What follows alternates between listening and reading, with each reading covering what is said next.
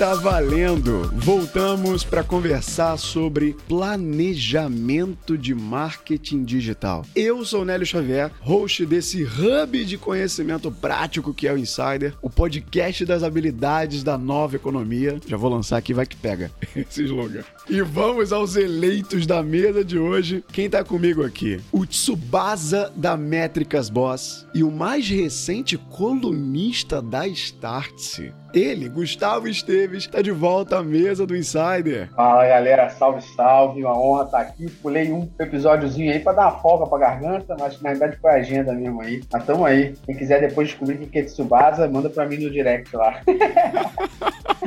é, fica a referência nerd, né? É o easter egg pra pessoa procurar ali quem é Tsubasa. Boa. Inclusive, um dos episódios que eu gravei como participante sem ser da mesa do Insider tem um spoiler lá de Tsubasa Tem. também, lá no, no feed do Instagram. Episódio 171. Vai lá, fica a dica pra ir lá procurar. E ele, o veterano dessa bancada, o mais antigo dos antigos, que forma empreendedores imbatíveis no digital. Edu Costa, seja muito bem-vindo de volta ao Insider. Fala, Nelhão. Sabe que eu tô aqui gerando escassez, né?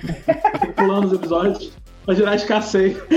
Você não enjoar da minha cara. Daqui a tanto tempo eu fico pulando pra não enjoar na minha cara. Ou melhor, da minha, da minha voz. Né? Tá certo, tá certo. Esses são os co-hosts de hoje. Vamos agora pros convidados. Ela é empreendedora, é mãe, é especialista Google, CEO no Webpan, é host do podcast com o nome mais autoral que eu conheço, Normas do Marketing. Cara, que nome maravilhoso esse podcast. E ouvinte raiz do Insider, Norma David. Seja muito bem-vinda ao Insider. Obrigada, né? Você esqueceu de dizer presidente do fã-clube do Insider, né?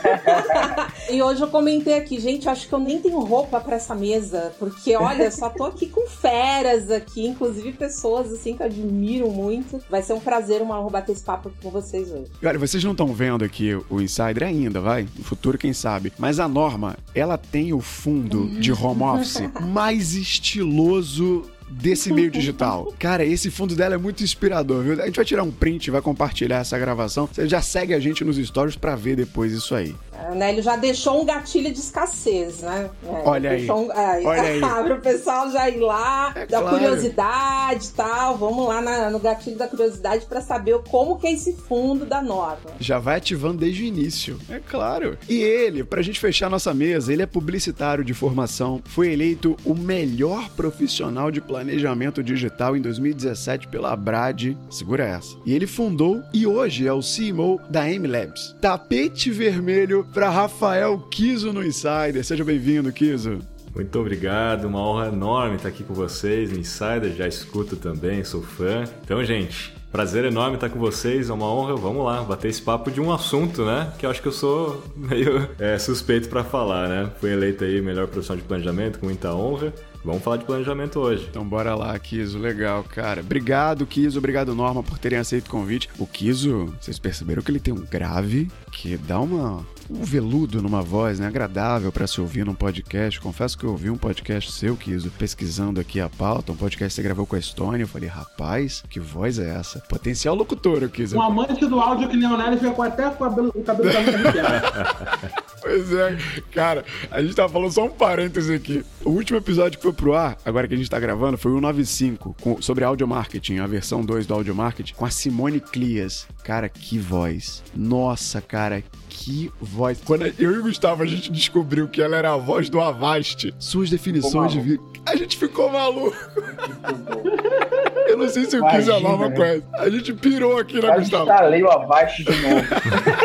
eu vi, eu vi um, um, um teaserzinho que ela postou, né? Eu achei, caraca, Cara, E ela é a voz do aeroporto de São Paulo. Enfim, fazendo jabá aqui pro episódio 195, viu? Volta lá pra ouvir. Nós estamos no 198 agora. Vamos lá. Hoje, a conversa, o Kiso já adiantou parte aqui da pauta, é sobre planejamento de marketing digital como uma habilidade crucial pro seu sucesso hoje no mundo digital. Nós vamos validar hoje quais são as etapas para um bom planejamento de marketing, um planejamento assertivo, mudança de plataforma, mudança de algoritmo, como é que a gente se adapta a tudo isso? Como adaptar o nosso planejamento a toda essa mudança? O que, que eu devo entender para criar e para aplicar todo esse planejamento. E quais são as métricas, os OKRs, que eu devo levar em conta na operação desse planejamento? Tudo isso e o que mais a nossa curiosidade pedir no episódio de hoje do Insider.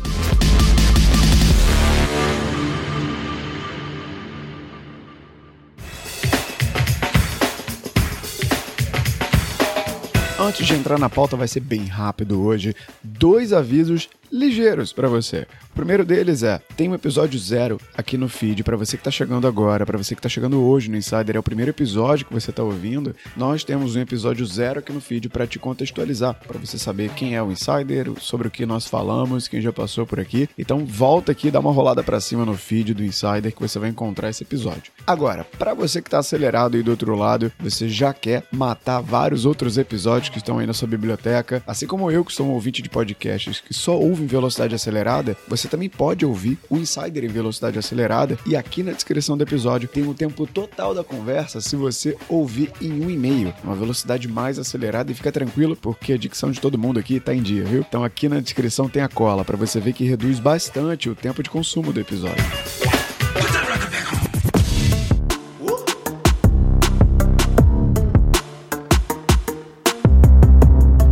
Norma quanto o Kiso, vale dizer, eles acumulam aí 20 anos cada um de experiência no marketing. São especialistas nas suas áreas aqui dentro do digital. O Kiso, além de ser palestrante dos maiores eventos de marketing do país, ele é autor e coautor do tema. É praticamente um serviço Datafolha nas redes sociais.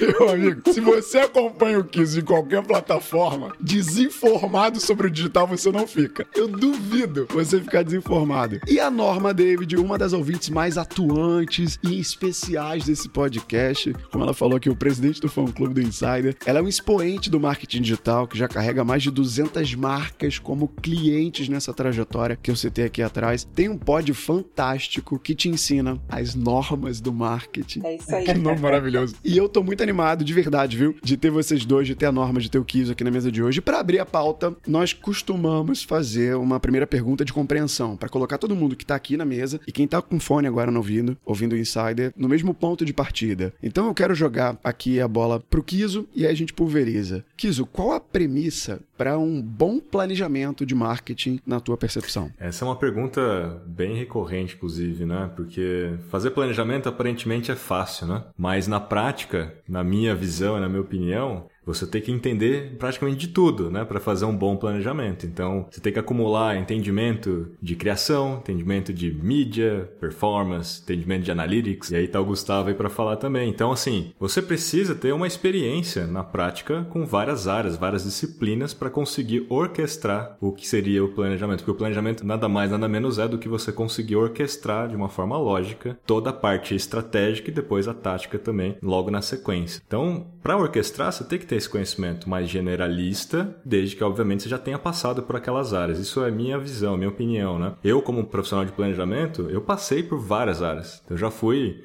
programador, UX, a diretor de criação, a mídia, tudo, Nossa. né? Já, tem uma agência também, então assim, não imagina? A agência que eu fundei, então eu comecei sendo o estagiário da agência e terminei é, sendo o cara de planejamento, né? Mas por que, que eu virei o cara de planejamento? Porque eu fui acumulando ao longo dos anos esse conhecimento, essa bagagem. Então, um bom planejamento é quando você consegue orquestrar todos os fundamentos e as possibilidades dentro do objetivo que você tem. Você tem um objetivo X, então, para aquele objetivo, para atingir aquilo lá, o que é necessário fazer. E geralmente não é uma coisa ou outra, é um conjunto de coisas que você precisa colocar ali, orquestrar ali. E é uma das coisas que eu mais falo hoje, prego, né? As pessoas sempre ficam debatendo inbound versus outbound, orgânico versus pago, branding versus performance. Agora é influenciador digital, ou agora é micro influenciador digital. Aí todo mundo abandona abandona o resto, né? Só vai para aquele caminho. Não é uma coisa ou outra, é você saber orquestrar tudo isso dentro de uma sequência lógica. E isso para mim é fazer um bom planejamento. É entender da lógica, não é mágica, é lógica, não é receita, não é rec, é lógica. É entender os fundamentos e entender a lógica acima de tudo. Né? Não é ou, é e, né? Exatamente. Nossa, mas é difícil você não entrar nessas rinhas, né? Isso e aquilo. Parece que é tanta gente falando.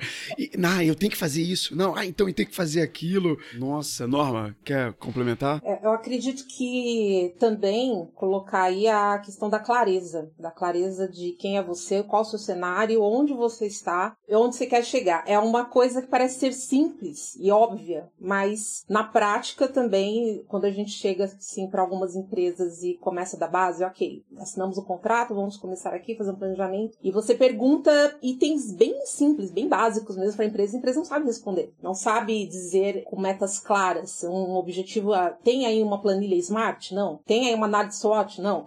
Começa por aí. E aí você vai bem do básico. Então, peraí, vamos, vamos colocar tudo isso aqui na, no papel, na planilha, saber se realmente o planejamento é possível fazer de uma forma dentro do, dos smarts lá específico, mensurável, tangível, realista, porque senão também coloca umas metas intangíveis, aí já começa a fazer um planejamento é, sem base nenhuma, sem fundamento nenhum. Então, isso aí acho que é a base, a base para se começar, para fazer um, uma premissa né, de um bom planejamento. Essa orquestração, né, inclusive, que a norma está falando, que é justamente isso, é você organizar, né? Porque na verdade está tudo ali. Existe uma série de metodologias, possíveis estratégias, aí o cliente tem uma série de informações, mas está tudo desorganizado, não está claro. É o que a norma está colocando. Então, um bom profissional de planejamento, ele minimamente é organizado e ele é um bom orquestrador para colocar isso tudo dentro de uma sequência lógica, né? E dar clareza, que é isso que ela colocou, né? Eu concordo super, mano. Como um maestro, né? Alguém Exatamente. vai conduzir os instrumentos ali para que façam a harmonia. Eu acho que tem um, um ponto interessante nesse sentido, é que a, as pessoas né, mais novas que estão agora, a gente tem tanta gente hoje falando na internet e vendendo muito um sonho de que as coisas são simples. Implementa dessa forma e faz dessa. E aí, na hora que a pessoa de fato vai encarar um planejamento, ela acha que é só um pedacinho, né? E quando ela começa a fazer entender que o planejamento é, é algo que não é um hack, como o Kiso falou antes, é algo muito maior que isso, tem bastante coisa a ser feita. Acho que as pessoas, elas, muitas vezes, elas têm medo da teoria e querem mais a prática. É, eu não esqueci quem é o autor que falou isso, mas o autor falou que a teoria, né, no caso, você não ter a teoria, isso demonstra, te faz perder para onde você está indo, né? Então, sem a teoria, é como se entrasse no ônibus sem saber para onde ele está indo. Então, acho que as pessoas têm que entender que existe a teoria sim, e existe a prática. Então, se você sai da teoria para ir direto para a prática, você não tem, aí norma fazendo Java para você, as normas ali do marketing, a base do marketing te ajude a ter um planejamento perfeito. É o lance de você ir direto para a tática, né? E você não definiu a estratégia e você escolhe primeiro o mix de comunicação ou um canal antes mesmo de entender o seu próprio consumidor, o comportamento, onde você quer chegar, né? O que você está colocando. Você vai lá pro TikTok porque o TikTok está em alta, mas tá bom, pô, é vambora, isso, vambora. Né? E geralmente o que é o planejamento? Não, vamos fazer três posts por dia lá porque três posts é, é o que faz a gente crescer. E, e, esse é o planejamento. É, não é nem tática, é um conjunto de tarefas só. O pessoal coloca um, uma série de tarefas para serem feitas sem ter mirar em qual, para onde que nós estamos indo, né? Para quê? Com base em quê? Perguntinhas básicas. E, e tá muito relacionado à meta, né? O que você falou, Norma. Eu acredito que essa clareza que você acabou de mostrar, você até fez um episódio recente sobre isso lá no Normas do Marketing, vale até como complemento disso que tá aqui no ar, vai lá visitar o pod da Norma, porque o planejamento ele está muito relacionado a, a para onde você está indo, onde é que você quer chegar, o objetivo, que aí você consegue traçar esse caminho de uma, uma forma mais fácil. Agora, isso que você falou, que já deixou a bola quicando aqui para o gancho para eu evoluir para a próxima, que é, ah, tá bombando isso? Vamos lá, vamos fazer. OK,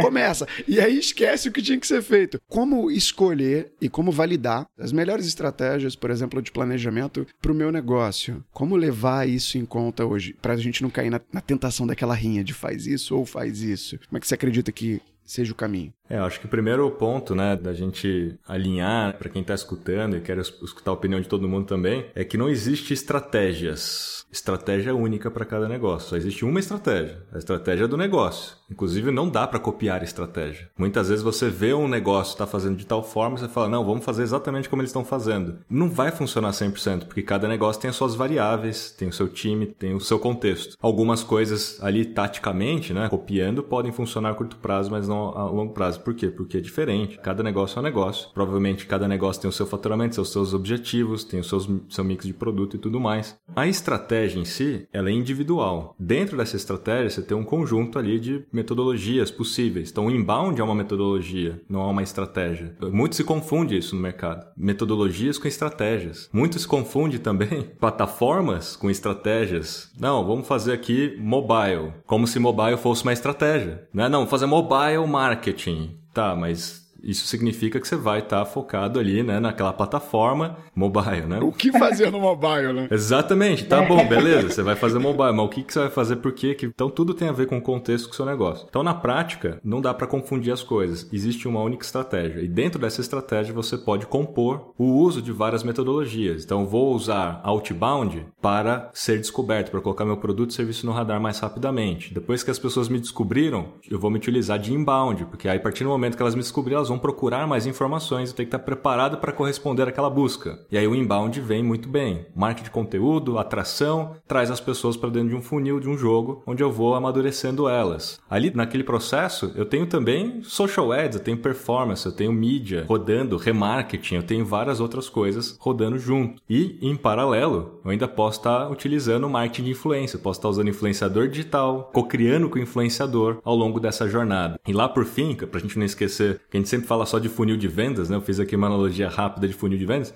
A gente tem que, além do funil de vendas, começar a olhar também para os passos pós-venda e transformar esse funil de vendas no megafone. Então, o ponto é, como é que eu transformo o cliente em promotor? E aí você tem outras metodologias lá, marketing de indicação, marketing de referência, tem várias outras coisas. Então, não é uma coisa ou outra. E, de novo, né, não é performance versus brand, porque a maioria, obviamente, quer vender. Vender, o objetivo é natural, né? Um dos objetivos do negócio sempre é vender. Mas para que a gente possa vender, a gente tem que desdobrar esses objetivos. Eu uso muito aqui o BSC, o Balance Scorecard, a metodologia para desdobrar os objetivos do negócio. Então você tem que começar de baixo para cima. Começar com processos internos, depois aprendizado e crescimento, aí você vai para a camada de clientes. Por último, a financeira, que é do tipo, vamos vender mais. Porque para vender mais, você tem que fazer uma série de coisas antes. Então o que eu estou dando aqui é o exemplo de como que você orquestra várias metodologias de acordo com a jornada do cliente e tudo em paralelo, não é com uma coisa ou outra. E assim você forma uma estratégia única para o seu negócio. Eu entendi que a, palavra-chave ali não era estratégia, mas sim metodologia. Pelo que o Kiso acabou de falar,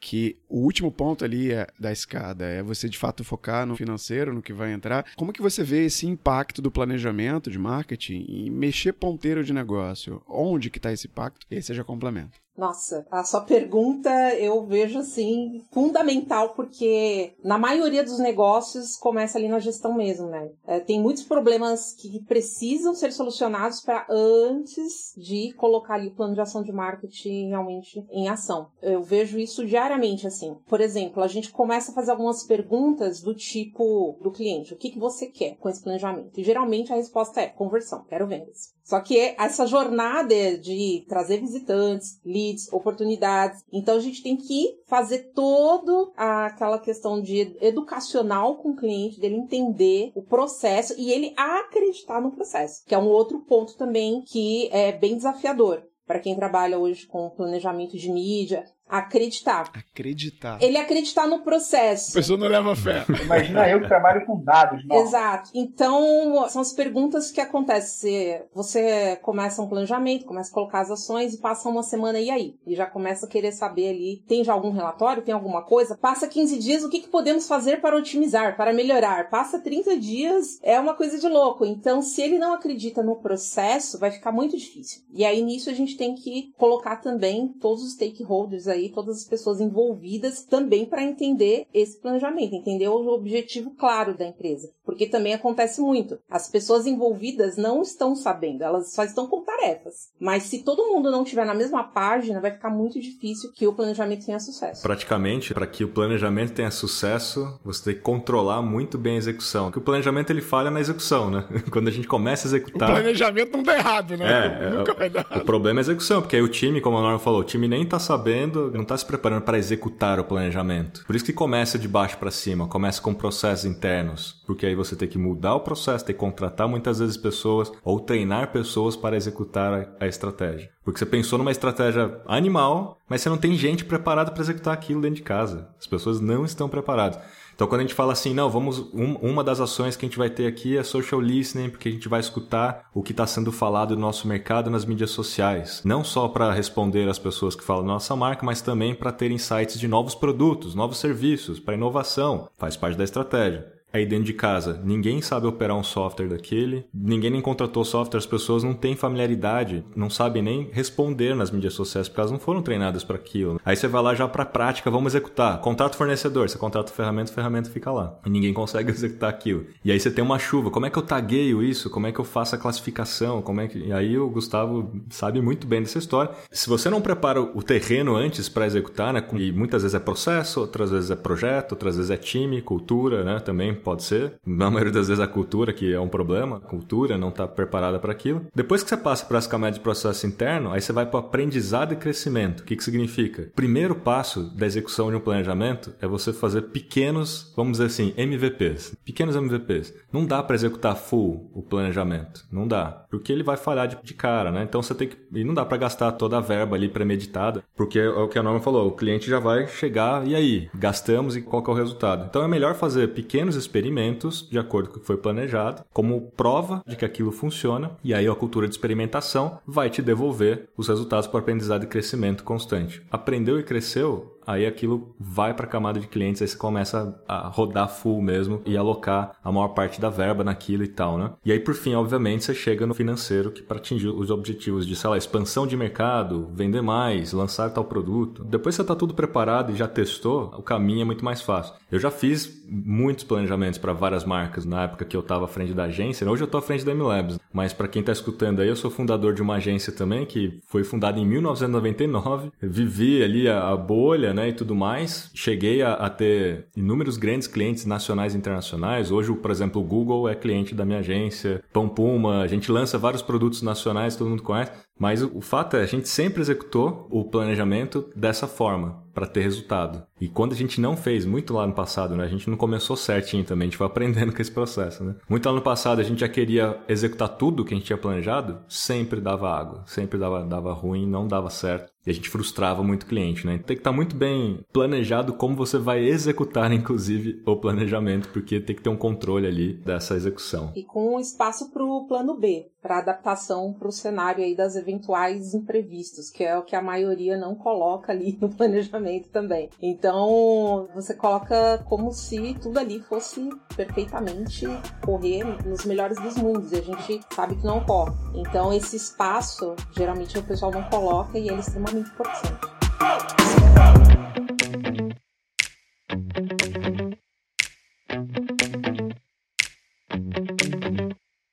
Para tudo, para essa pauta maravilhosa de planejamento. Você não faz ideia do que ainda está por vir por aqui. Por quê? Porque eu quero te fazer um convite agora para você parar de ouvir o Insider nesse momento, dá um pause e vai lá na redes, ou então deixa o play rolando, né? Porque não precisa dar pausa para fazer isso. abre o Instagram, abre o LinkedIn, ou então melhor, arrasta para cima o player e você vai ver o nome de todos os convidados, do Kiso, da Norma, do Guga, do Edu, meu, aqui na descrição. Quando você clicar em cima do nosso nome, você vai direto ou pro LinkedIn ou pro Instagram para você se conectar com a gente. Sim, e se conecte também com o Insider no Instagram e no LinkedIn. Estamos por lá produzindo conteúdos exclusivos. Diga-se de passagem, estou sendo memificado nas redes sociais do Insider, vale dizer. E se você está curtindo esse episódio, se você está achando esse conteúdo relevante para você, compartilha ele nas suas redes sociais. Compartilha nos stories, no feed, marca a gente, o Insider, eu, os co-hosts, os convidados. A gente vai interagir com você, deixa a gente saber quem é você que está aí atrás do fone no ouvido. Se gostou muito do episódio, cara, então avalia. Clica no botão de seguir, segue a gente, avalia nos apps que podem ser avaliados o podcast, deixa um comentário, interage com a gente nas redes sociais, ouve o podcast dos convidados, o podcast da Norma, que Normas do Marketing é um podcast fantástico que eu tirei várias ideias para essa pauta, inclusive. Tem o link aqui na descrição para você conhecer o podcast da Norma. Faz esse transmídia e vem se conectar com a gente também nas redes sociais.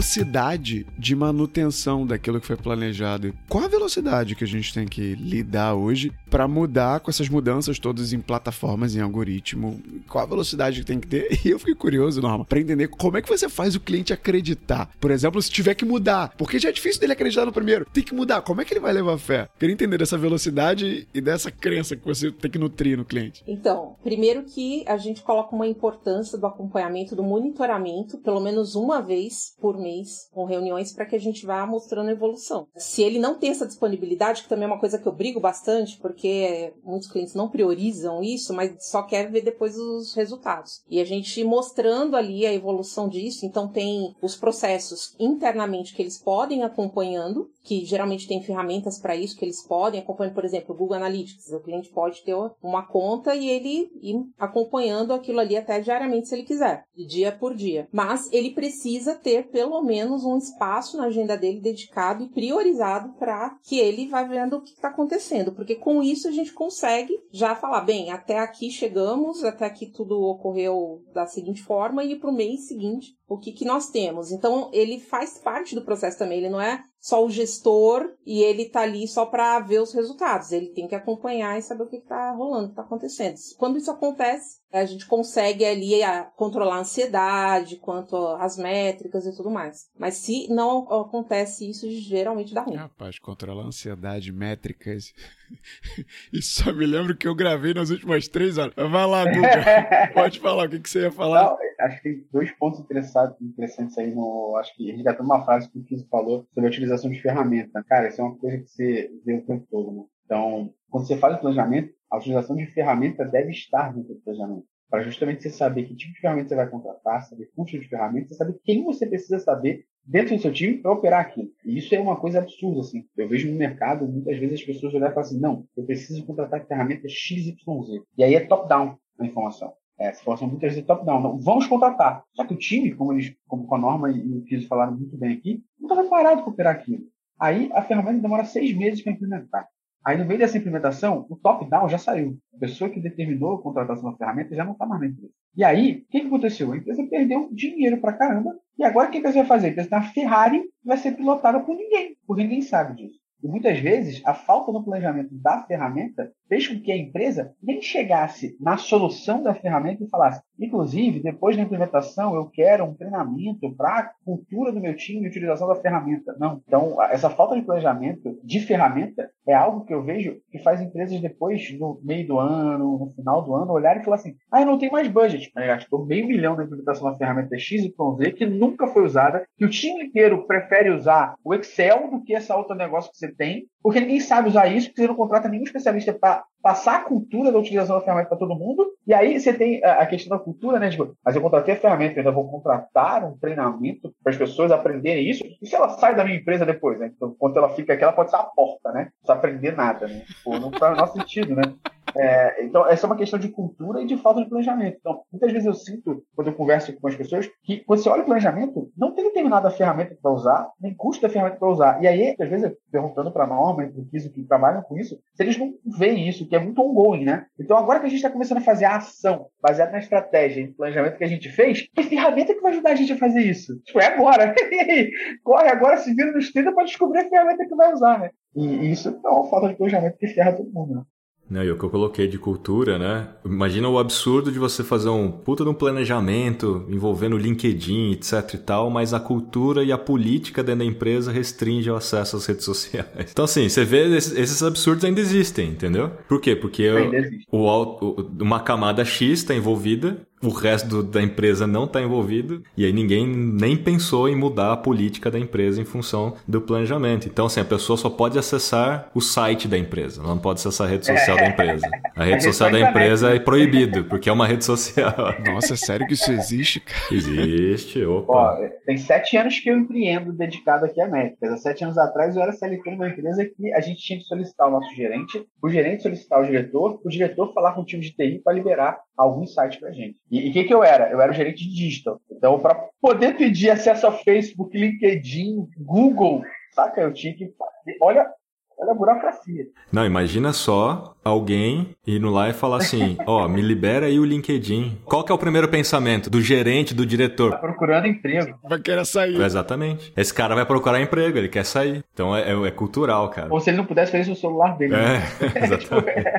pois é, pois é, cara. Meu Deus do céu. Gustavo, você falou de contratar a ferramenta, fazer o treinamento e agora operar efetivamente a, a é. ferramenta. Porque vai passar um tempo, ah, fizemos o curso e nada deu certo, a ferramenta é ruim. É, é ruim. da é. ferramenta. E aí entra a questão da integração entre os times. Por exemplo, marketing e vendas. Então o marketing está ali colocando, fazendo todo o trabalho e vendas não está colocando os dados lá, os leads, as oportunidades, por exemplo. E aí o marketing não está passando. O perfil dos leads estão ruim, ou então não coloca lá. Eu já vi uns relatórios assim que fica faltando a parte ali, tá, beleza, fizemos todo um, um processo aqui, foi feita várias ações de marketing. Na hora que chega ali para fechar o relatório, para poder colocar, por exemplo, um KPI de CAC, a gente não tem os dados de vendas.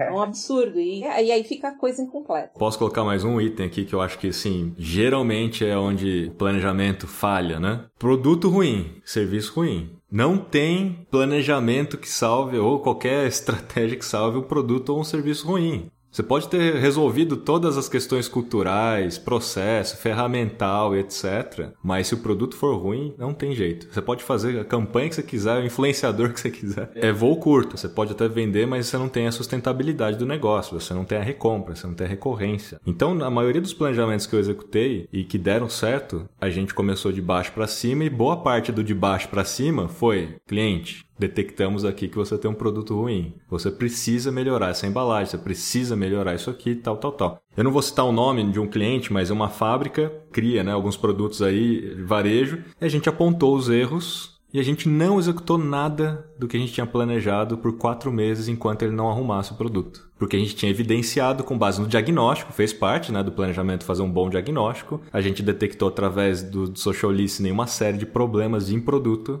que ele nem tinha ideia, a gente apontou isso, aí a gente foi lá e viu. Ele fez uma investigação e viu que realmente tinha um problema no processo de fabricação, na formulação do produto. E aquilo estava causando, não é só reclamação, porque muita gente não é que vai lá reclamar, muita gente simplesmente abandona. Quem reclama é uma pequena amostra, né? Porque a grande maioria estaria reclamando também, mas simplesmente não vai comprar mais. Ficou puto, não vai comprar mais. Então aquela pequena amostra serve de base. Então a gente ficou quatro meses e aí conseguiu arrumar e a gente executou e aí foi um puta sucesso, entende? Então, assim, não tem nada que salve produto e serviço ruim. Bom esse ponto aí, porque realmente diagnóstico às vezes passa batido, né? O cara quer partir pro planejamento, Bom, vamos planejar aqui os próximos meses da empresa, os próximos anos, mas o cara não tem nem visão de, do que está acontecendo agora no negócio dele, né? Então, é muito importante lembrar isso, que antes do planejamento vem o diagnóstico. Justamente você entender o que, que você vai trabalhar dentro do planejamento, né? Então é um ponto muito importante. E aí, Edu, e é um ponto que eu quero até frisar aqui, porque a gente trabalha com digital, né? Então, a grande maioria aqui está envolvido na área de marketing. Aí o cliente vem e te contrata para fazer o tal do planejamento de marketing digital. E o mercado confunde marketing com comunicação. É. Então, assim,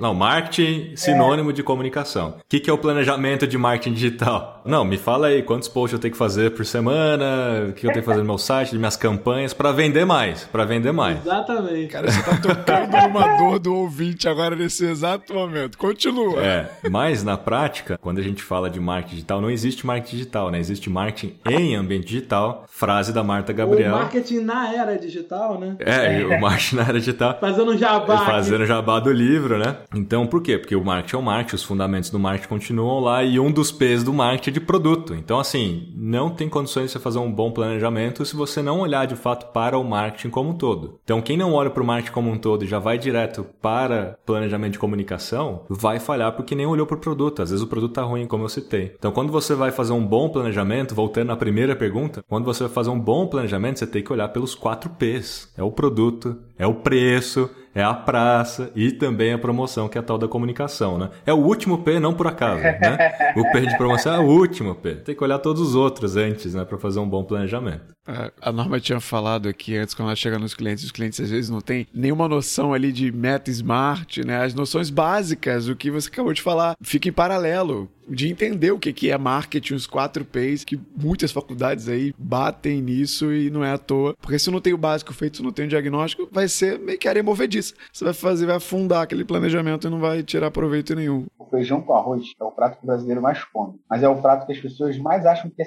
mais simples e não levam a sério. Mas se todo mundo fizesse feijão com arroz, tava todo mundo bem, sabe? O problema é que as pessoas querem comer já o sushi, o hambúrguer gourmet. Mas o feijão com arroz não sabe nem fazer ainda para poder se virar. Acho que esse é um problema do marketing como um todo. Mas eu acho que um ponto que o que Kiso falou ali, que a Norma falaram, aqui que foi interessante, é de muitas vezes essas questões serem top-downs e as pessoas falarem planejamento de marketing, quantos posts eu faço, quantas coisas eu faço. E existe uma outra questão também no marketing, né? A gente está falando de, de marketing digital, e é uma coisa muito nova, apesar de todo mundo ter experiência de muito tempo aqui, né? Todos, nós, é uma coisa nova, porque todo momento vai surgir uma nova metodologia, um novo framework, que vai todo mundo parar para assistir. Growth Hack tem um exemplo desse recente. Todo mundo para, talvez quem está há muito tempo olha assim e fala, é, mas uma forma. E outras pessoas falam, não, eu sou Growth Hacker a vida inteira.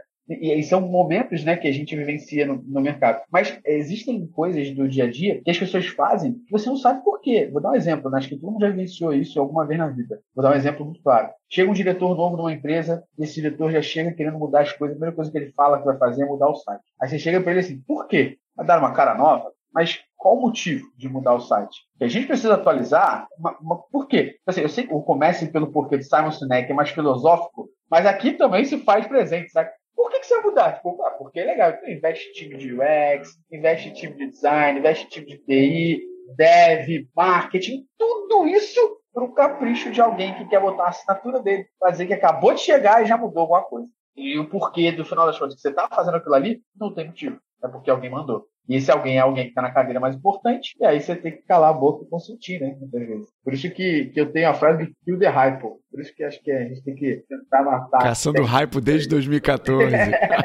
Essa daí é a filosofia do Ford, né, Gustavo? Tem que ter os cinco. Depois dos do cinco porquês, você encontra a resposta exata. Linkando isso que você falou com o que o Kiso falou também, que é do, do produto ou serviço, às vezes nesse prato aí do feijão com arroz que o Gustavo falou, tem o quiabo. Ou aquela coisa amarga. Todo mundo fala foco no cliente, foco no cliente. Quando a gente traz dados do cliente, do que o cliente está falando, do que ele está apontando, geralmente o pessoal não quer ouvir.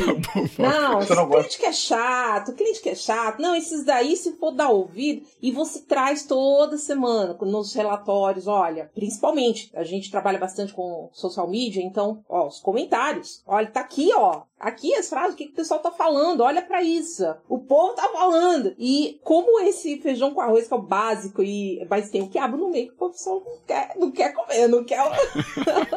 Você quer saber se alguém é realmente orientado a dados por maquiagem ou raiz? É você pegar um dado, compraria a opinião dele. Se a pessoa calar e consentir e ir easygoing por essa opinião que compraria ele baseado em dados, ok. Se não, a pessoa só gosta de dados quando comprovam que ele está certo que ela está certa. Se é contraditória a sua opinião, vai falar que a fonte de dado está errada, da onde você tirou é isso, isso tem certeza. Vai começar a questionar é a fonte do dado porque está contrariando a sua opinião. É Não, aí. geralmente as empresas que fazem pesquisa, elas só fazem pesquisa para provar o ponto é. que ela já tinha tomado de decisão. né? Exatamente. Não para descobrir algo. Não, descobrir. não mas para para provar algum ponto que ela de alguma decisão que já tomou, agora eu preciso minimamente comprovar que eu tinha razão, né, é. para não perder meu emprego. Aquele, aquelas pesquisas super editadas, né?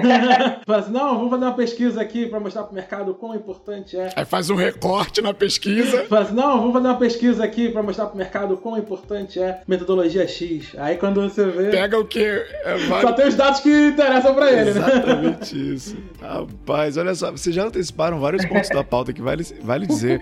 A gente prometeu etapas. A gente quebrou toda a sua pauta, né, Nélio? Nós somos um fura-pauta, cara. Isso aí. Já começou o bate-papo aqui, Nélio distorceu com essa pauta. pra quê, né?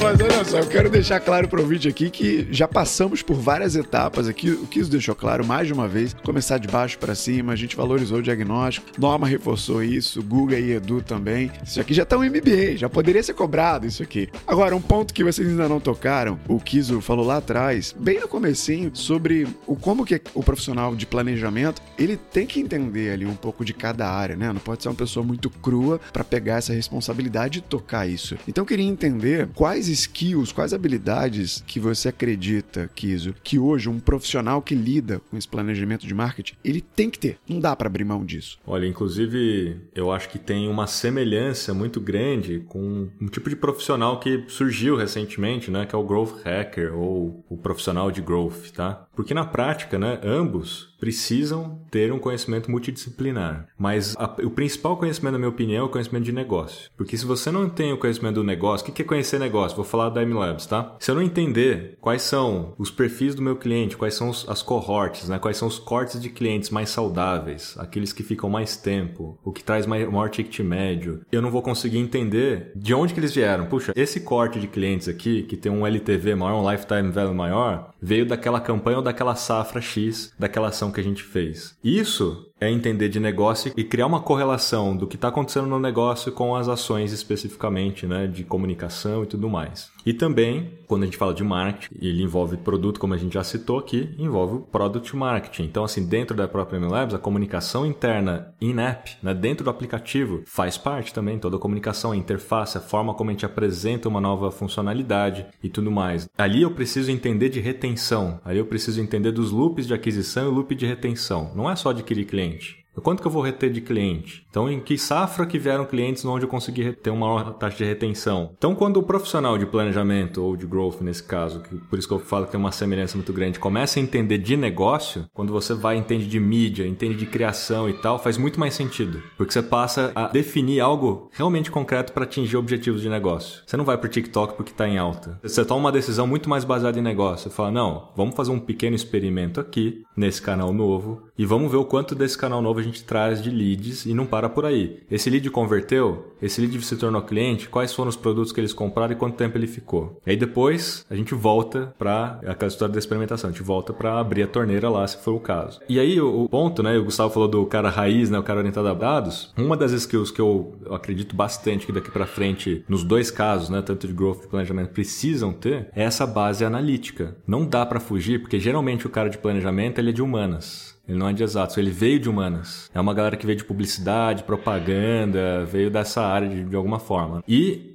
o cara de growth, geralmente não. O cara de growth veio geralmente de exatas. Eu posso falar por mim. Eu, a minha primeira formação foi em engenharia de telecomunicações. Depois eu fiz publicidade, propaganda, é, gestão de inovação e MBA em marketing. Eu fui fazendo a fusão disso tudo. Eu já fui programador e já fui criação. Porque quando você consegue trafegar bem nesses dois ambientes, você começa a ter uma capacidade maior analítica e entender e criar essa correlação. Na minha visão, é assim: você tem um bando de dados hoje, você tem que criar as correlações desse bando de dados e transformar em informação. Você tem várias bases de dados. Então, tem a base de dados de vendas, tem a base de dados do Facebook, das ações, das campanhas, tem a base de dados, enfim, N base de dados de e-mail. Eu tenho que conseguir criar essas correlações, transformar essas correlações em informação, a informação em hipóteses. A partir da hipótese, tem que testar essa hipótese. Testando essa hipótese, eu gero um conhecimento, positivo ou negativo. Não funcionou, então já aprendi o que não devo fazer mais. Funcionou, aprendi o que eu devo fazer, cria um playbook daquilo e repete. Dissemina no time. Então, assim, o bom profissional de planejamento, ele está muito mais semelhante ao profissional de growth, ou deveria, e tem que ter essa base analítica. E base analítica não é saber analisar dados, é saber transformar dados em conhecimento. É ter a cultura de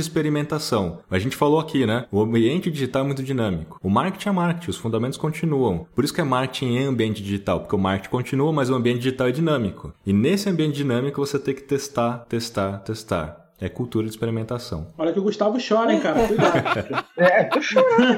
tá tatuado na voz do Gustavo. Pô, por favor, voz da consciência, recorta voz da consciência, recorta esse áudio e me manda, por gentileza. Eu vou deixar isso naquele negocinho do LinkedIn, como pronuncia meu nome. boa, boa. Olha, só para defender, mas o Gustavo, essa parte que você acabou de falar, de transformar os dados né, em informação, o Gustavo Rap quis o Gustavo falar tanto isso aqui, cara. A audiência do Insider aqui tá, tá calibrada, então tá chancelado, viu? Hashtag tamo junto, tamo Gustavo. Junto. Hashtag tamo junto. Eu queria entender a visão da Norma sobre essas habilidades e aí dá até um plus, Norma, de quais habilidades você considera necessária para ter um planejamento e do que você vê nessa relação com os seus clientes, como que eles validam que as pessoas têm essas habilidades para lidar com planejamento ou não? É, pegando o gancho do Kiss aí, engane-se no passado quem disse, vou fazer marketing, vou trabalhar com criação porque eu não gosto de matemática. Nossa não gosto de dados. É, tolinha.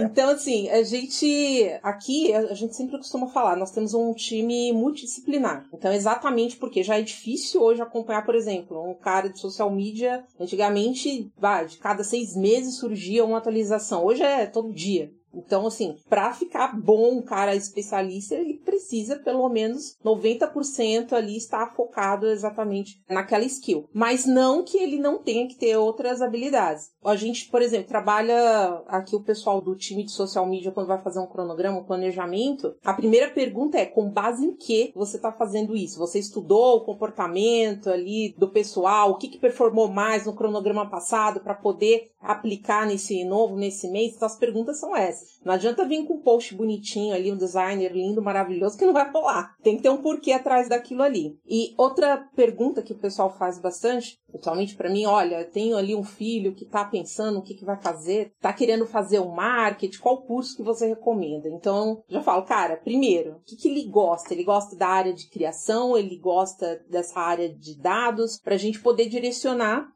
e eu acredito que hoje, questão de copy, mínimo, SEO, analytics, é saber escrever bem, é mínimo, mínimo, sim, não é só de, de ter uma boa qualidade para ser um bom designer, um exemplo. Então precisa é, entender se ele também qual carreira que ele vai querer trilhar. Você quer uma carreira que você pretende estar na área de gestão, então sim, você precisa entender um pouco minimamente de cada situação ali dentro do marketing, pelo menos no ambiente do digital, ou você quer se especializar, por exemplo, eu quero ser um analista de dados, para saber exatamente qual curso que você vai fazer, enfim. Então precisa ter é, dentro hoje do, a gente fala, marketing digital já é Cara, eu, eu, abro aqui o Mind aqui e tem um, no mínimo aqui umas 20 skills aqui para você poder trilhar. Então, é, primeiro entender qual carreira, né? Qual o ambiente que você quer estar. Eu acho que a pessoa que está entrando na nossa área agora, acho que ela tem que só pensar assim, ah, eu odeio matemática e não quero trabalhar com isso. Ela tem que pensar só um negócio. O que a gente aqui do digital vende o tempo todo é que aqui dá para medir, né? então não vem. Porque se a gente fala o tempo todo que aqui a gente consegue medir a jornada e tudo mais, você tem medo. E acho que o segundo, assim, aí é, é minha frente, muitas pessoas discordam nesse ponto. E aí, o meu ponto é que a gente tem que ser, sempre pensar em dados de como transformar, como o falou, esses dados em hipóteses, hipóteses em testes, esses esse aprendizado. E que a gente deve ser menos ferramental e mais negócio. Eu posso estar muito equivocado e daqui a 20 anos me ferrar, mas cada vez mais as ferramentas vão ser autossuficientes e plug and play para que a gente possa gastar mais tempo e transforma esse gastar, investir tempo em analisar aquilo e transformar aquilo em alguma coisa. Não faz sentido uma ferramenta paga me dar trabalho de implementação, gente. Quanto mais simples ela for para mim, melhor para mim. Então entenda que cada vez mais a ferramenta vai ser mais simples de implementar, mais plug and play, para fazer com que as pessoas gastem menos tempo com isso e transforma esse gasto de tempo em investimento em analisar e transformar alguma coisa. Então, as pessoas que são ferramenteiras desesperadas, entenda que cada vez mais as ferramentas vão ser fáceis. E não adianta você falar que tem skill de ferramentas que vão ser. Pô, VM Labs aí. A pessoa que quisesse,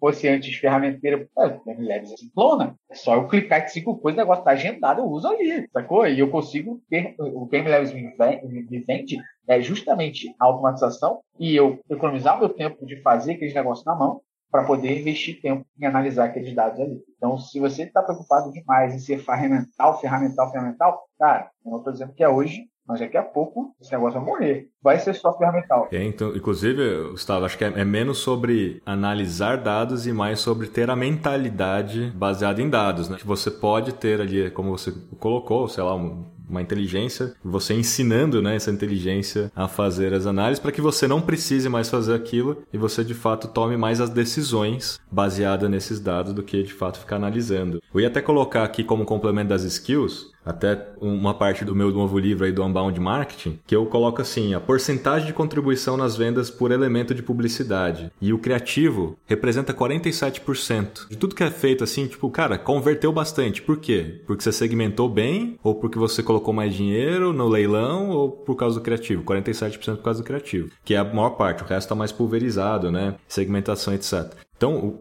eu, na época da agência, né, o planejamento, ele era muito responsável por criação. Criação não é ir lá no Photoshop e fazer, né? A criação, assim, na concepção criativa daquilo que a gente vai fazer na campanha ou naquele lançamento. Porque essa concepção era baseada em dados. Então, a gente sempre olhava, pega um exemplo de bisnaguito pão puma, tá? Pra dar um exemplo aqui. Ou bolinho Ana Maria, que a gente fez também. Quem que é o consumidor do bolinho Ana Maria, na sua opinião? Tirando o Nélio. Deixa eu levantar a mão aqui oh, na tela. Tô aceitando. Minha filha. Tirando o Edu. É? Minha filha. A filha da Norma. Então, quando a gente simplesmente pensa sem se basear em dados, né, a gente olha para as crianças e adolescentes. A gente pensa nisso, a gente já tem aquele preconceito do tipo, não, é criança e adolescente que come bolinho. Ao fazer o diagnóstico ali, para a gente fazer um bom planejamento da campanha, a gente viu que a grande parte das menções, inclusive ao Bolinha Maria, nas mídias sociais, eram feitas por adultos. E tinha um quê de nostalgia implícito em todos os posts do Twitter, do Instagram e, tinha um e tal. do Nélio lá. E tinha o Nélio lá, entendeu? E tinha o Nélio lá. E aquilo eh, surgiu, né, pra gente como um, um, insight muito grande, uma hipótese. Falou, putz, será que essa hipótese ela é verdadeira? Que se a gente fizer uma campanha não para adolescente, mas voltado para os adultos, ela funcionaria tão bem quanto, né? Venderíamos mais produto do que se fosse para a mãe falando com o filho. E assim a gente validou essa hipótese com uma pequena experimentação. Como a gente falou da experimentação, né, fazer MVP, o conceito, né? Não vamos já criar uma puta campanha, investir todo o dinheiro do mundo nessa hipótese. Não, vamos validar validar a hipótese primeiro. Então a gente fez pequenas experimentações, a gente validou a hipótese, viu que aquilo ia dar muito certo. A gente desenvolveu então uma campanha totalmente baseada em nostalgia. Aí você pega Bisnaguito, que é citar a mesma coisa. Como é que você consome Bisnaguito? Com base em dados, a gente conseguiu levantar. Como é que as pessoas comem? Você molha no leite? Pode isso ou não pode, né? Claro ou você pode. coloca com Nutella, ou você faz assim, assim, assado. E aí, com base em dados, a gente criou todo o conceito do negócio. Então, assim, a maior parte do resultado em vendas tem a ver com criação também, né? E o planejamento precisa fazer parte da criação. De novo, não é ir lá e meter a mão no Photoshop, fazer alguma coisa. Parte da criação, porque a criação tem que ter essa base hoje em dia. É arte e ciência, não é só arte. É arte e ciência. Antigamente a gente falava dos, dos copywriters clássicos, né? Aqueles caras do Mad Men é. que sentavam lá e pensavam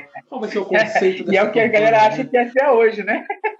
Exatamente. Tem, uma, tem vários Mad Men por aí, né? Só graças a Deus a gente está trocando isso pelos é. Matchmans, né? Os caras da matemática. a pergunta que eu fiz aqui é por onde a gente manda o endereço para ele mandar bisnaguito e não vai pra gente. Agora matou é, eu tô aceitando também. Genial, meu A galera tá ouvindo o insight no almoço. Hein? Caramba, caramba. Kiso, manda aí esses bisnaguitos Olha, pra gente. Eu posso falar para vocês, se, se fosse para mandar tudo que a gente tem de cliente, ia ter de camisinha, bebida alcoólica e alimentação. ia dar pra fazer uma boa festa. Pois é. Nossa senhora, deu uma nostalgia aqui da, do Bolinha na Maria. Com certeza. Pelo menos manda pra filha da Norma. Pelo Caramba, é verdade.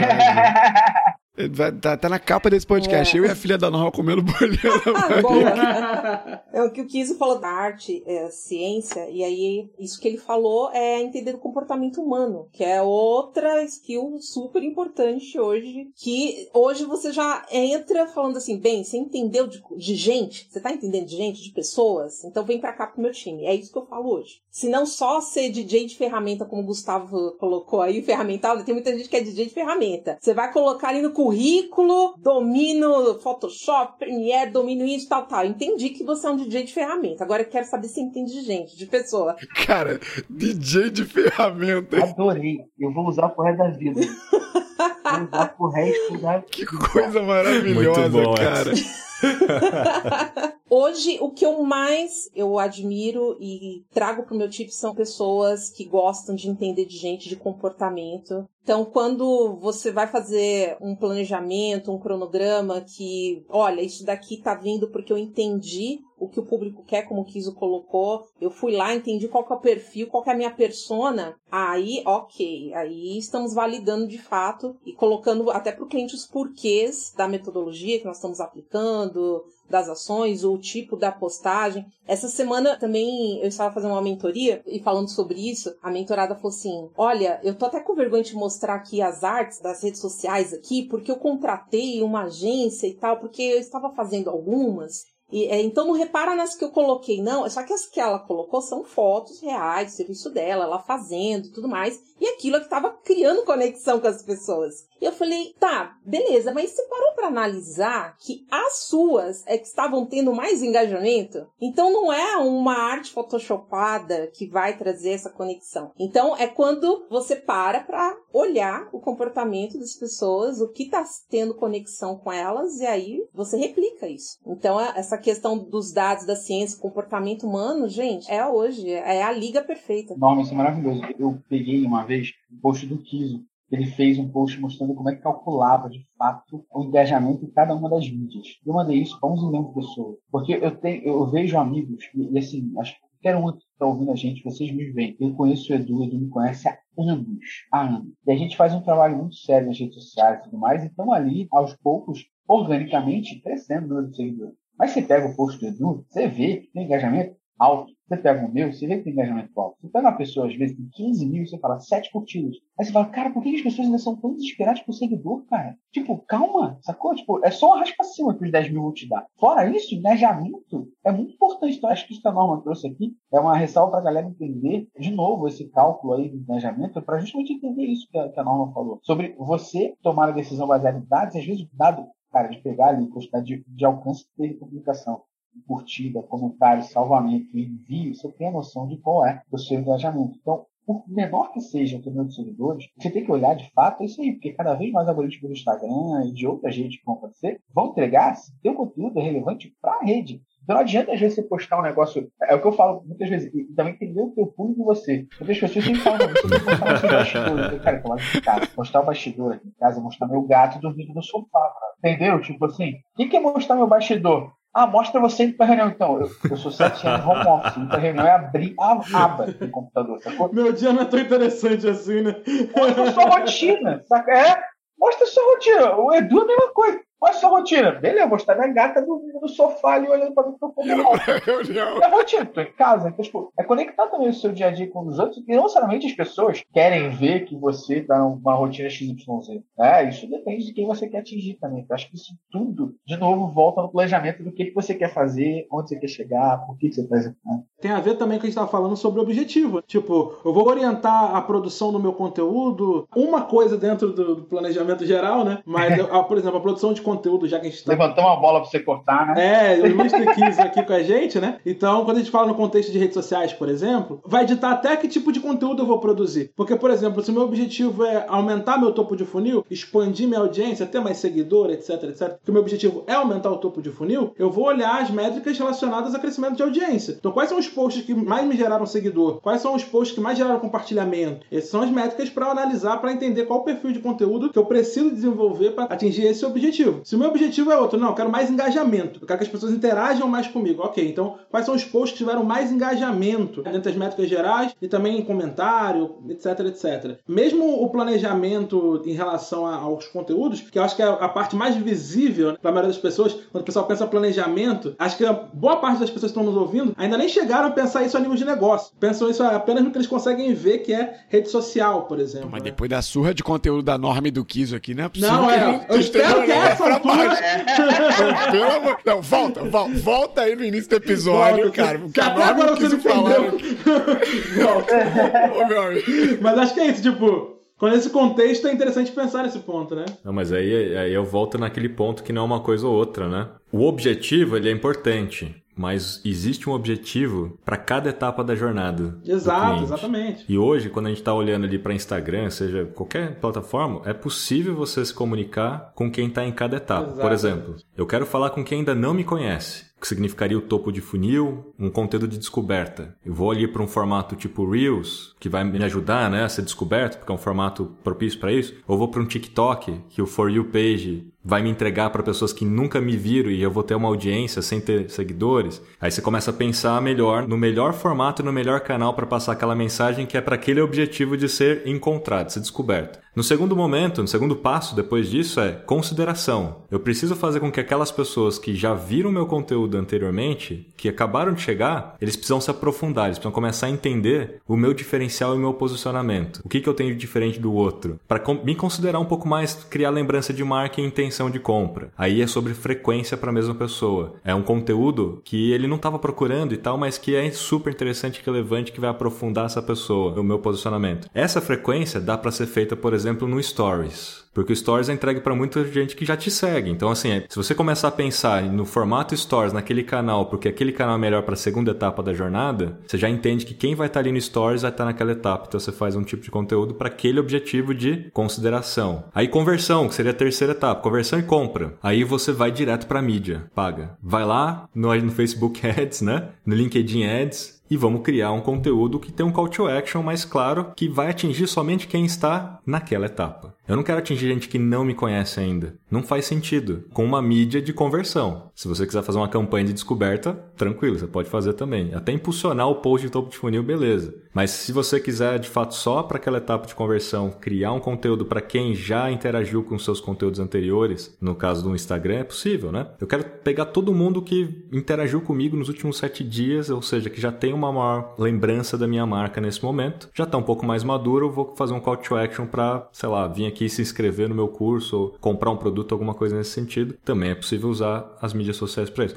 E aí lembrando, vamos além do funil de vendas. Aí tem a quarta etapa e a quinta etapa. A quarta etapa que é a experiência própria. Experiência própria eu posso pegar os meus clientes, preferencialmente os melhores clientes, e colocar na lista de melhores amigos, no Close Friends do Instagram, e começar a criar conteúdo exclusivo para eles. Para quê? Para elevar a experiência deles comigo, para que eu aumente a probabilidade deles quererem, inclusive, recompartilhar alguma coisa que eu faça depois. Ou principalmente compartilhar a experiência que eles tiveram com o meu produto, com o meu serviço daqui, dali em diante. E por último, na né, experiência compartilhada, eu posso estimular os meus clientes a fazer o UGC, que é o User Generated Content, que é cliente. Cria aí um conteúdo, compartilha a sua experiência que você teve comigo e tal. Eu vou recompartilhar isso. É a melhor, sei lá, o melhor post criativo vai ainda ganhar benefícios aqui comigo, etc. Você pode incentivar as pessoas e recompartilhar aquilo. Então eu dei aqui um exemplo da jornada baseada em cinco passos da jornada do cliente, como é que eu consigo usar a mesma plataforma de mídia social, onde cada etapa tem um objetivo? Etapa 1, um, descoberta, depois consideração, depois a conversão, depois elevar a experiência, depois criar promotor de marca e fazer essa roda girar. O objetivo, quando a gente fala de negócio, é o objetivo maior. Cara, onde que eu quero chegar com o negócio? Não, eu, eu preciso aumentar as minhas vendas em X%, eu preciso aumentar. Aí você está falando de, de indicadores de negócio que, de alguma forma, no final dessa jornada aqui, você tem que elevar esses indicadores indicadores, né? Eu quero lançar um produto novo, eu quero aumentar meu ticket, eu quero. Aí são indicadores de negócio. Mas quando a gente olha só para o fato de um canal, faz sentido eu ter seguidores e me preocupar com seguidores? Faz lá no começo da jornada. Porque aquilo é um indicador de reputação. Muita gente fala de métrica de vaidade, eu não gosto desse termo. Por quê? Porque ele é importante, só que ele é importante porque ele é uma métrica de reputação. Se você tá ali, você tem um concorrente, o cliente acabou de entrar no seu perfil, entrou no seu do concorrente, você tem zero seguidores, o concorrente tem 10 mil,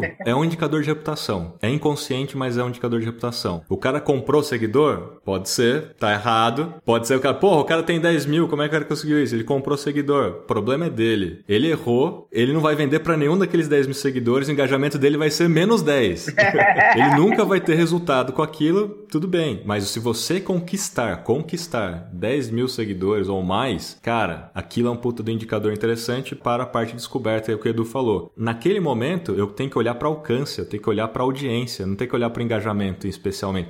Engajamento pode acontecer o tempo todo como consequência, e ele é um sinal de que você está fazendo alguma coisa boa e positiva. Mas lá no começo, o objetivo primário tem que ser alcance. Na segunda segunda etapa tem que ser frequência, lembrança de marca, brand lift. Na terceira etapa é conversão. Quanto que eu estou convertendo? Na quarta etapa é NPS. Manda NPS e vê o quanto que está de fato resolvendo, né? O problema das pessoas e quanto de promotor você vai ter. E a última etapa, cara, quanto de receita eu estou fazendo proveniente da indicação de clientes existentes. Então, assim, aí você faz a roda girar. E acho que o importante é não acelerar isso de etapa, né? O problema é esse, as pessoas são ansiosas demais, né? como a gente falou no início aqui, a Norma falando, ansiedade desesperadora. Aí a pessoa fala, acabei de criar meu Instagram, tem 500 seguidores, meu Deus, não cresce. Eu tô começando a investir, tô começando a entender o meu público, tô começando a entender o tipo de post que eu tô fazendo, o tipo de stories que eu tô fazendo. Aí a pessoa fala, não, tá crescendo. Aí chega alguém e fala, então, 10 mil seguidores reais. Reais. reais para você, reais, brasileiros, por cinco reais. Aí o cara fala, ah, eu quero. E todas essas fases do funil que que o Kiso falou aí, também a, a questão da importância de dar peso igual, pelo menos eu vejo assim, para todas essas fases, porque tem gente que só dá a importância ali para o fundo de funil. Então, a atribuição sempre quem leva os louros ali é, por exemplo, eu fiz aqui um webinário e esse aqui que converteu, mas caramba, aí e as ações que eu fiz lá do topo de funil atraindo toda essa galera, não, não tem atribuição? Não tem importância para isso? Esses dias atrás, e também a questão da constância, que eu também reforço sempre, não adianta. Esses dias atrás nós fizemos aí uma reunião com o cliente, nós estávamos com planejamento já há mais de um mês com relação às que ele deveria fazer para o lançamento do curso. E ele virou e falou assim: bem, eu vou fazer uma live, então vou começar a fazer as lives, vou fazer a primeira. Se der certo, a gente continua fazendo as próximas. Eu falei, cara, como assim se der certo? Você vai fazer a primeira? você acha que você vai. O tal do, do fé, né? A expectativa. Não, não, não, não é por aí. É, você vai ter que ter constância, vai ter que fazer muita live. Eu tô fazendo live toda quinta-feira há mais de seis meses. Agora que eu tô começando a ver sinais é, bem significativos disso. Mas a minha expectativa era realmente essa: olha, vou começar a fazer sem me importar se vai ter 5, 10, 15 pessoas na minha live. Eu tô começando a fazer agora. Agora que eu tô colocando a cara no sol, eu vou querer ter 200, 300 pessoas na minha live? Para, né? Então, depois sim, de um tempo, beleza, vou fazendo toda quinta-feira lá, marcando ponto, as pessoas vão acostumando, vão colocando na agenda, começando a priorizar, começa querendo ou não, o boca a boca, as pessoas vão compartilhando ali. Legal, tem um conteúdo mais profundo, legal. Ah, ah, vou começar a acompanhar aqui. E aí sim, depois de um certo período que eu coloquei no meu planejamento, depois de seis meses, aí eu vou olhar ali para os números, os dados, vou ver o que tudo isso tá me retornando. Mas acreditar no processo que eu falei no início é exatamente isso, que a gente tem que. A gente tá vivendo isso aqui todos os dias, a gente já sabe como que funciona. Mas passar isso geralmente para um cliente, um gestor, e ele acreditar que é dessa forma, é realmente é um desafio diário. Eu acho que não só gestor, o Duzão deve vivenciar isso aí na mentoria, né? Esse batismo, ele começa a falar com um monte de gente, a galera, mas Edu, eu comecei agora e, só tenho 52 seguidores. Exatamente. Calma, respira. Só duas pessoas apareceram. Calma, respira. O Edu deve tomar um solítico direto. Não, e às vezes tem, às vezes tem que ouvir gente de marketing que assim, ah, Edu, mas eu queria fazer o, o produto, eu tô, eu tô errando de novo. Eu falei, você é de marketing, você sabe, tem que testar. Não sou eu que vou. Eu, eu, eu sou teu mentor, mas eu não sou eu que vou dizer se o produto funciona ou não. Quem diz é o mercado. Né? então, assim, a galera que às vezes quer atropelar o processo, por quê? Porque é uma carência de. Falta dessa visão analítica que a gente falou mais cedo, né? Não sabe olhar e entender, a partir dos dados, o que, que ela pode transformar aquilo de inteligência pro negócio dela, né? Ela acha que ela botou o dedo na língua, botou pro céu assim, pra ver pra onde o vento tá soprando, né? Não é assim. Mas, gente, isso aí é, isso aí é presente não só na nossa área, né? Em qualquer área. Igual academia, dieta, qualquer coisa, todo mundo quer o salto. Todo mundo quer o salto. Ninguém acredita no processo, né? E o Simon Sinek também é, fala disso, é. né? Ele fala disso, que o amor também é assim, Exatamente. né? Assim, small steps, incrementos, incrementos, incrementos. Um dia, pum, o resultado vem, todo mundo vai falar, porra, que sorte que o cara teve, né? Enfim. É. Tem gente que vem fazer aula de oratória comigo e acha que em uma semana vai estar tá falando igual o Obama quis. Olha. Eu falo, cara, eu tô dando aula há três anos e eu não cheguei perto de aplicar a quantidade de técnicas que o Obama aplica. É sério eu sou Obama. Tem um TED. Gente, só pra quem tá ouvindo, o Obama ele treina oratória há mais de 10 anos. Ele teve um treinador, um personal de oratória, um media trainer, durante todo o mandato dele de presidente. Antes, ele já era professor de Harvard. Ele já, eu já falei isso por aqui, ele já tinha treinamento de oratória. Então, a quantidade de técnicas de oratória que ele aplica conscientemente quando ele tá numa exposição em público é em decorrência dos 10 anos de treinamento que ele tem. Que eu quero chegar lá um dia. Eu conto as minhas horas porque eu tô na regra do Malcolm Gladwell. Eu tenho 1.200 horas. Tô chegando lá, tô, tô chegando nas 10 mil horas. Mas, cara, não dá, né? Não, é a constância. A Norma falou aqui. Pode ter passado rápido a frase que ela falou, mas olha só, Ela tá fazendo live toda quinta há seis meses. A primeira temporada do Insider foram 160 episódios. Eu tô no 198 e ainda tô aprendendo. E eu ainda não sou o maior podcast. Ainda. Não sou o maior podcast de negócios do país, mas vou chegar lá. Vou chegar lá. É a tal da constância. E, e olha só, vale dizer. O Gustavo falou do feijão com arroz aqui e a Norma citou o quiabo. Amigo, os cinco passos que o Kiso acabou de dar para vocês aqui é o tal do feijão com arroz. Volta lá, volta. Sério, volta. Ouve de novo. Eu, eu anotei aqui. Volta voltar e ouvir de novo do minuto tal, minuto tal. MBA em áudio, tô falando. Eu vou, eu vou voltar e vou ouvir de toda essa última etapa, esse bloco aqui, eu vou ouvir de novo.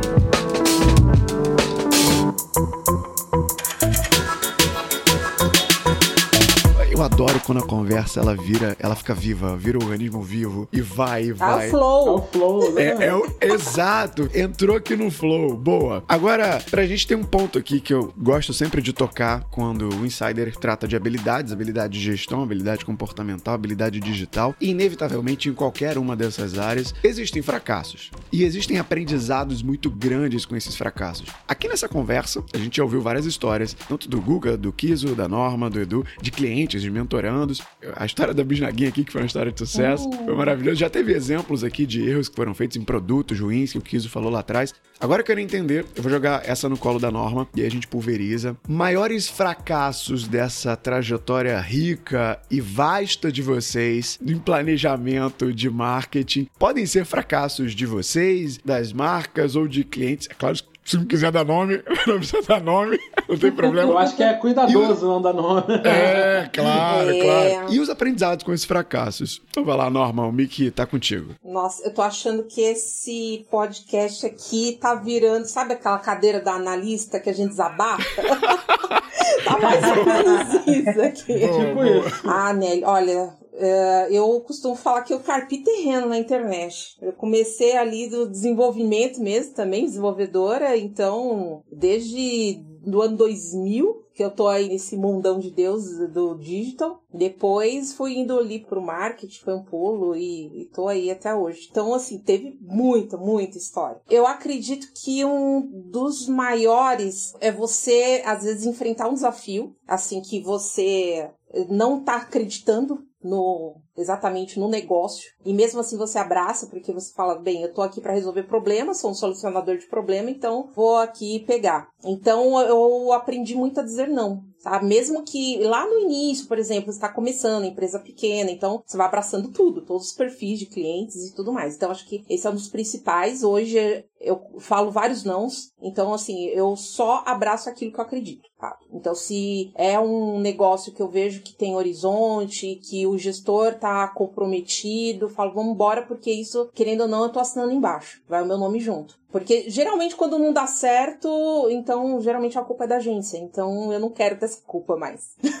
então eu acho que eu posso dizer isso. Foi essa questão. Então se eu tenho assim um conselho para dar para quem hoje tá começando, é saber dizer não e não ir pegando só de repente por uma questão financeira, esse tipo de coisa. É realmente saber se faz sentido pro teu perfil o negócio e se o seu contrato ali também tem muito isso, erros gigantescos de contrato, ter um bom, bons parceiros nesses quesitos assim para poder te apoiar. Cara, essa questão do não, antes de, de pulverizar aqui pro Kiso, você me lembrou, parece que isso vem, é o principal canal de Vince é, é maturidade. É, de fato, o tempo de experiência, você aprender a dizer não para as coisas é um grande dilema da minha vida, inclusive. Aprender a dizer não, me identifiquei demais.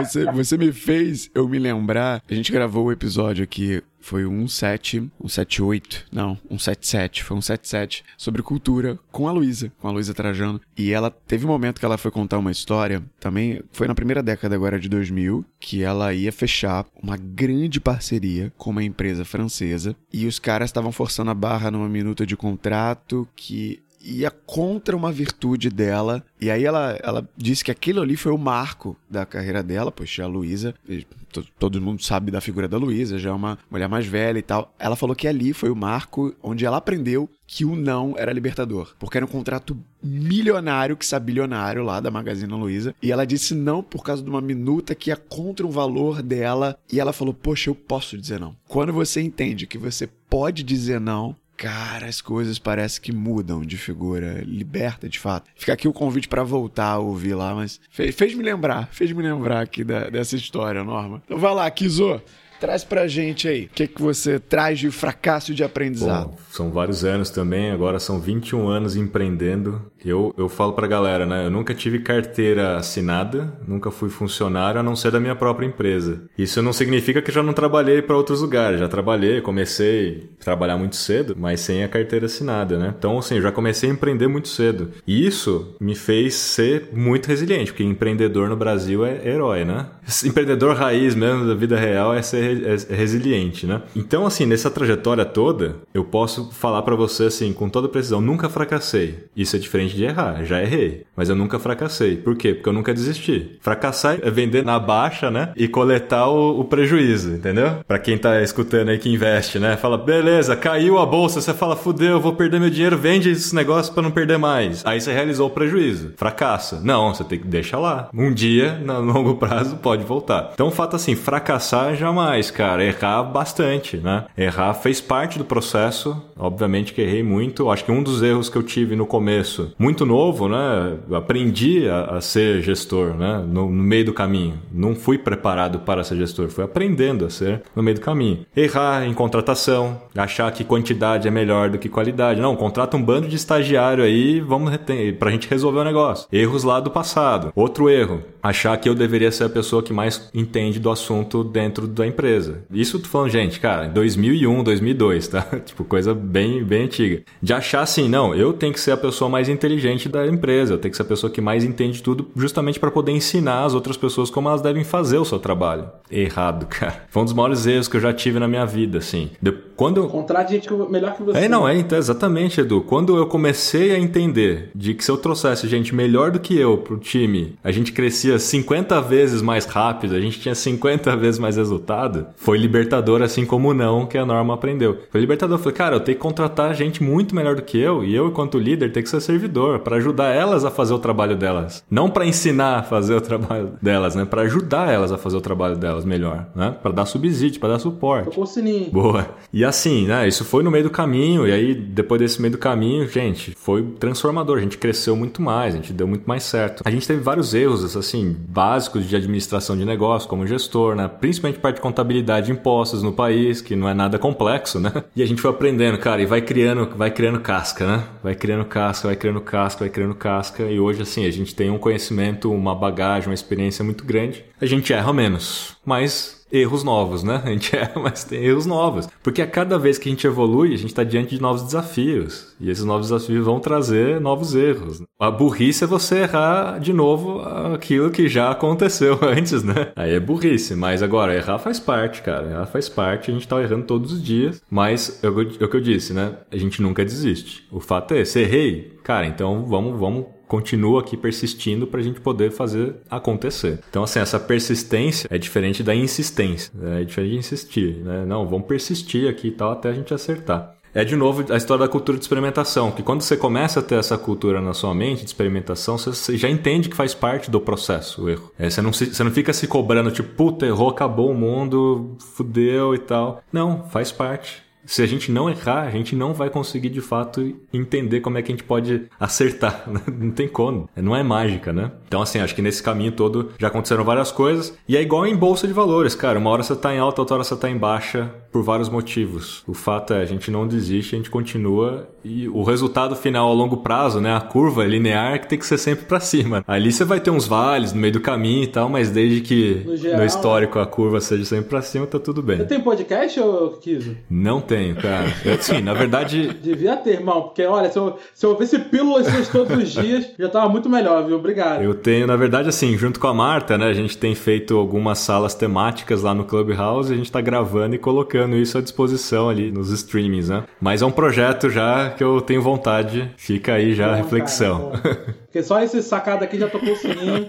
já, já, já vai ter mudança já no link de uso que legal que o Kiz e a Norma falaram aqui, que na Métricas a gente tem um glossário né, de merda acontece. São mais 100 páginas. Um, gloss... Calma aí, um glossário de merdas acontecem? merda acontece. Merda acontece. Baseado em Joselito Sem Noção, né? Hermes e Renato. Somos nascidos nessa época. Então, merda acontece, cara. Merda vai acontecer. E muitas vezes é, é, não é por falha sua, é por mudança de alguma coisa, é por mapeamento de mudança comportamental, de mercado, de mundo. O que cabe a você é aprender esse erro. Então, o errar faz parte. Persistir no erro é burrice. Então, quando você erra, documenta o teu erro, documenta o aprendizado desse erro, cara. Aqui na Métricas a gente vira e mexe, o pessoal fica sacaneando, dizendo que a biblioteca do merda acontece, porque quando alguém fala assim, você viu o que aconteceu em tal lugar? Eu falei, cara, isso já aconteceu acho que lá em 2012, hein?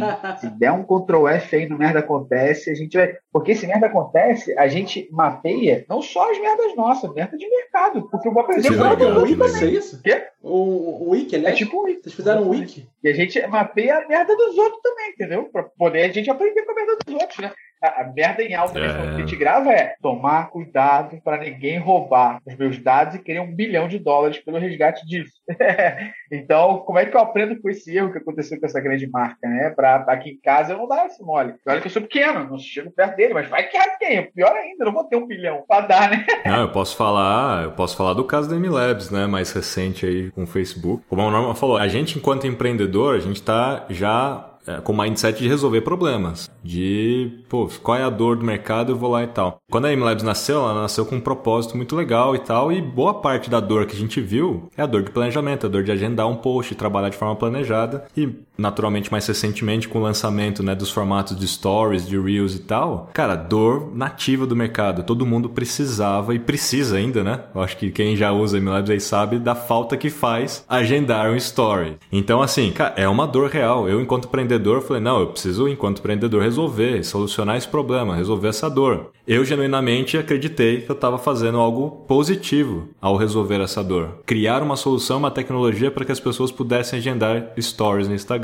Aos meus olhos, eu estava inclusive levando mais usuários e clientes para dentro do Instagram. Porque eu tô aqui, cara, levando milhares de pequenos negócios para dentro dessa rede. A gente chegou a 233 mil clientes recorrentes da MLabs. Então, assim, e levando essa galera para dentro das plataformas do Facebook e do Instagram. Então, assim, a gente ali de forma consentida, né? Então as pessoas contratam a MLabs, sabendo que a MLabs faz aquele serviço, nos termos tá ali, você precisa do seu login para fazer esse serviço. Todo mundo ali, consensual, né? Não tô roubando dado de ninguém, você tá me concedendo o dado de forma criptografada, eu não tenho acesso ao seu login, é só para que aquilo sirva para prestar aquele serviço. O resto das outras redes, todas via APIs oficiais. Por que, que do Instagram não era? Porque não tem. O Instagram não tem isso na API, não tem o suporte para agendamento de stories, tem suporte somente para feed. Então, aos meus olhos, eu estava ali genuinamente fazendo algo positivo. Para os olhos do Facebook, eu estava infringindo os termos do Instagram. Ao pedir o login, eu já estou infringindo. Ao pedir o login, já estou infringindo. Eu não posso nem pedir, nem armazenar. E o terceiro ponto é, não posso prestar um serviço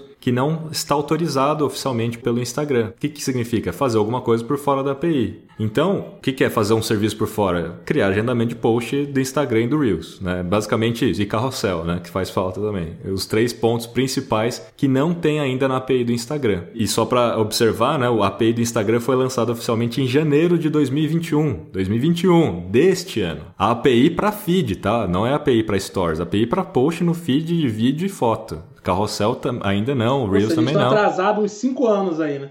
Só isso, só isso. Então, assim, imagina só, né? Então, o que acontece? A gente foi penalizado, a gente teve que fazer a adaptação da MLabs inteira para poder voltar para o jogo, a gente teve que abrir mão de tais recursos. O que significou para a gente imediatamente? Queda de faturamento e perca de clientes. Por quê? Porque no mercado não é só MLabs. E aí, como aconteceu com a MLabs não aconteceu com o outro, imediatamente houve uma migração em massa da MLabs para o concorrente. Mas ia acontecer com ele já já, né? Mas eu já tinha cantado essa bola, eu, porque eu fui 100% transparente em todas as comunicações, em avisar, explicar o que estava acontecendo. Eu falei, não adianta ir para o outro que vai acontecer no outro. O que o outro deveria fazer é imediatamente parar também de fazer, adaptar e todo mundo jogar o mesmo jogo. O fato foi que não fez isso. Então, assim, aí tem os erros, né? Que a gente tá falando dos erros aí, tem os erros dos outros, né? Que você pode colocar no seu wiki lá também. De merdas Mas o fato é. Assumir, né? É. Melhor coisa é aprender, né? Aprender com o erro dos outros. É, então, qual foi o aprendizado ali? Dois aprendizados. Primeiro, cara, não cria um negócio que dependa 100% de terceiros. Né? Primeiro aprendizado dessa história. O modelo de negócio inteiro é baseado em plataformas de mídias sociais, no qual eu não sou o dono. Então já começa aí um problema. E o segundo aprendizado é assim: a gente quer resolver o problema, a gente é empreendedor, a gente está aqui. Empreendedor brasileiro é fantástico, tá, gente? No mundo inteiro, assim. Por isso que tem brasileiro em tudo quanto é canto do mundo envolvido nas, nos maiores negócios hoje, os unicórnios, tem um brasileiro lá no meio, né?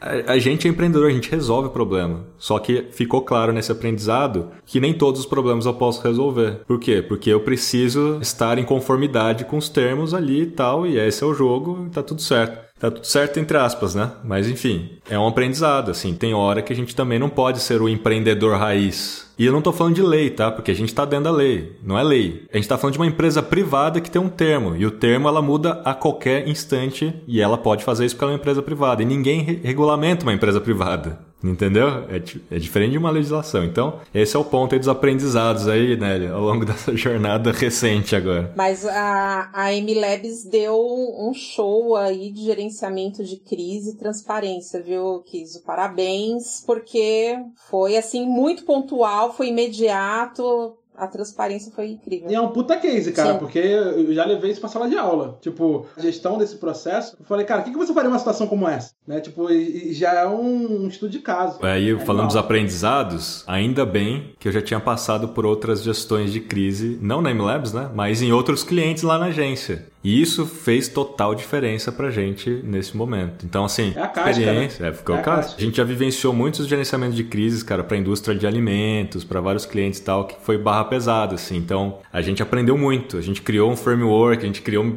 metodologia para isso e tal. e aí, como o Gustavo falou, merda acontece. Vai acontecer. Uma hora ou outra vai acontecer. Então, por que você já não se prepara agora, né?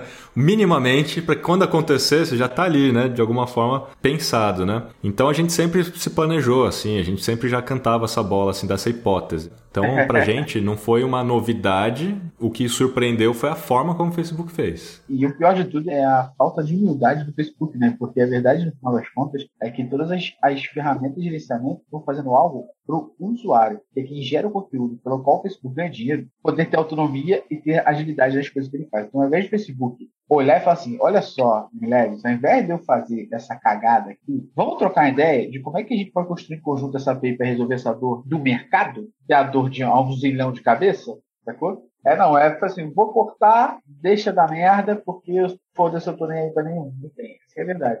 a falta de humildade do Facebook transpareceu e parabéns pela, pela transparência. Acho que nesses momentos o que a gente mais pode fazer é ser transparente o suficiente com as pessoas e, e falar a verdade para elas, né? E acho que vocês deram show nisso. Isso deixou. Eu uso MLabs, isso me deixou muito tranquilo e não sair, tá? Pode deixar também. Obrigado. valeu, valeu, valeu.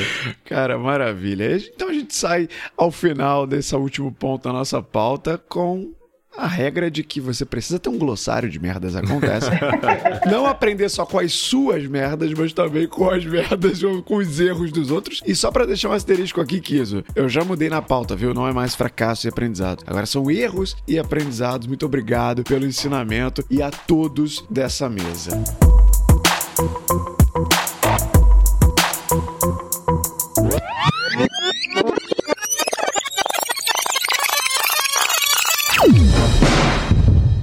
Calma que ainda não acabou, né? Tem os créditos do programa para quem fez ele acontecer. Produção e roteiro, Nélio Xavier.